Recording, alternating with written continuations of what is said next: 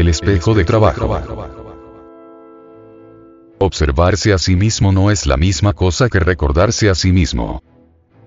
Una vez alguien preguntó, no comprendo lo que quiere decir el trabajo cuando afirma que no nos observamos a nosotros mismos. Me he observado siempre a mí mismo.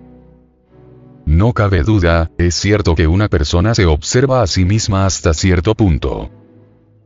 La gente se mira en un espejo y este espejo fue construido con lo que le enseñaron, esto es, lo adquirido por su educación en la forma de conducta correcta, maneras cultas, un modo de vestir apropiado, una manera de hablar correcta, de conocer a gente correcta. En nosotros la parte adquirida es la personalidad y la formación de la personalidad es una cuestión de la época en que se vive, del medio ambiente en que se nació, de las influencias de la escuela, de las modas del día, de la nación a la cual se pertenece y de las normas que ella establece. En ese espejo se mira toda la gente, pero dicho espejo no es el mismo en el que debemos mirarnos según la enseñanza del trabajo. El espejo del trabajo es un espejo muy diferente no tiene nada que ver, por así decirlo, con comer guisantes con el cuchillo, o poner los codos sobre la mesa, o llevar una corbata adecuada, o usar el lápiz de labios correcto, o conocer a gente conveniente. El espejo de trabajo se refiere a una clase de observación de sí muy diferente.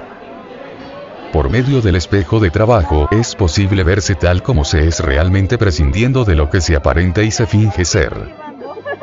Sin embargo, al principio el espejo de trabajo puede estar muy equivocado. Esta situación siempre surge cuando no se ve de qué trata el trabajo y cuando el centro magnético es débil.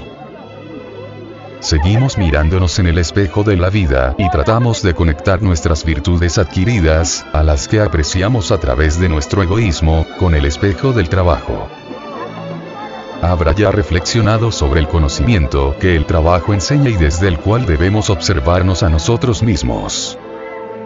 Si es así, habrá sentido probablemente que enseña al parecer algo muy alejado de la vida que llevamos.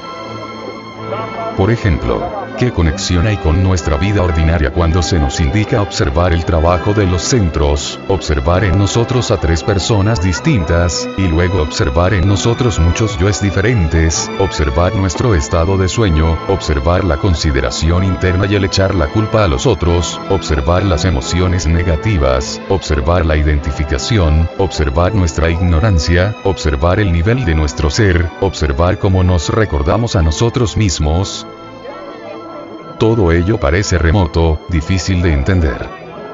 Empero, de esas ideas está formado el verdadero espejo del trabajo. Nadie puede mirarse en el espejo del trabajo a menos de haber adquirido el conocimiento de qué trata el trabajo, y amarlo.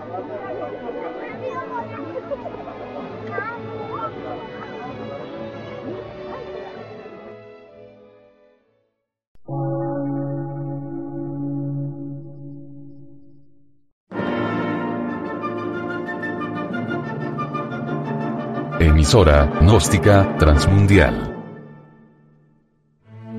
Por una nueva civilización y una nueva cultura, sobre la faz de la Tierra.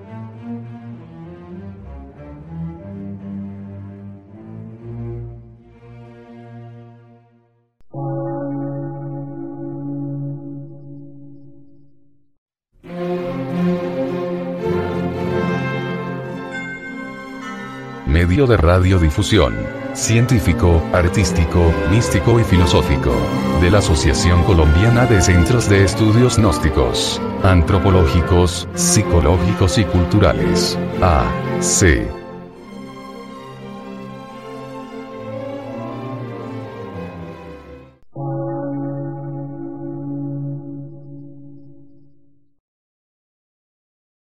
Lectura en movimiento. Difusión sin fronteras.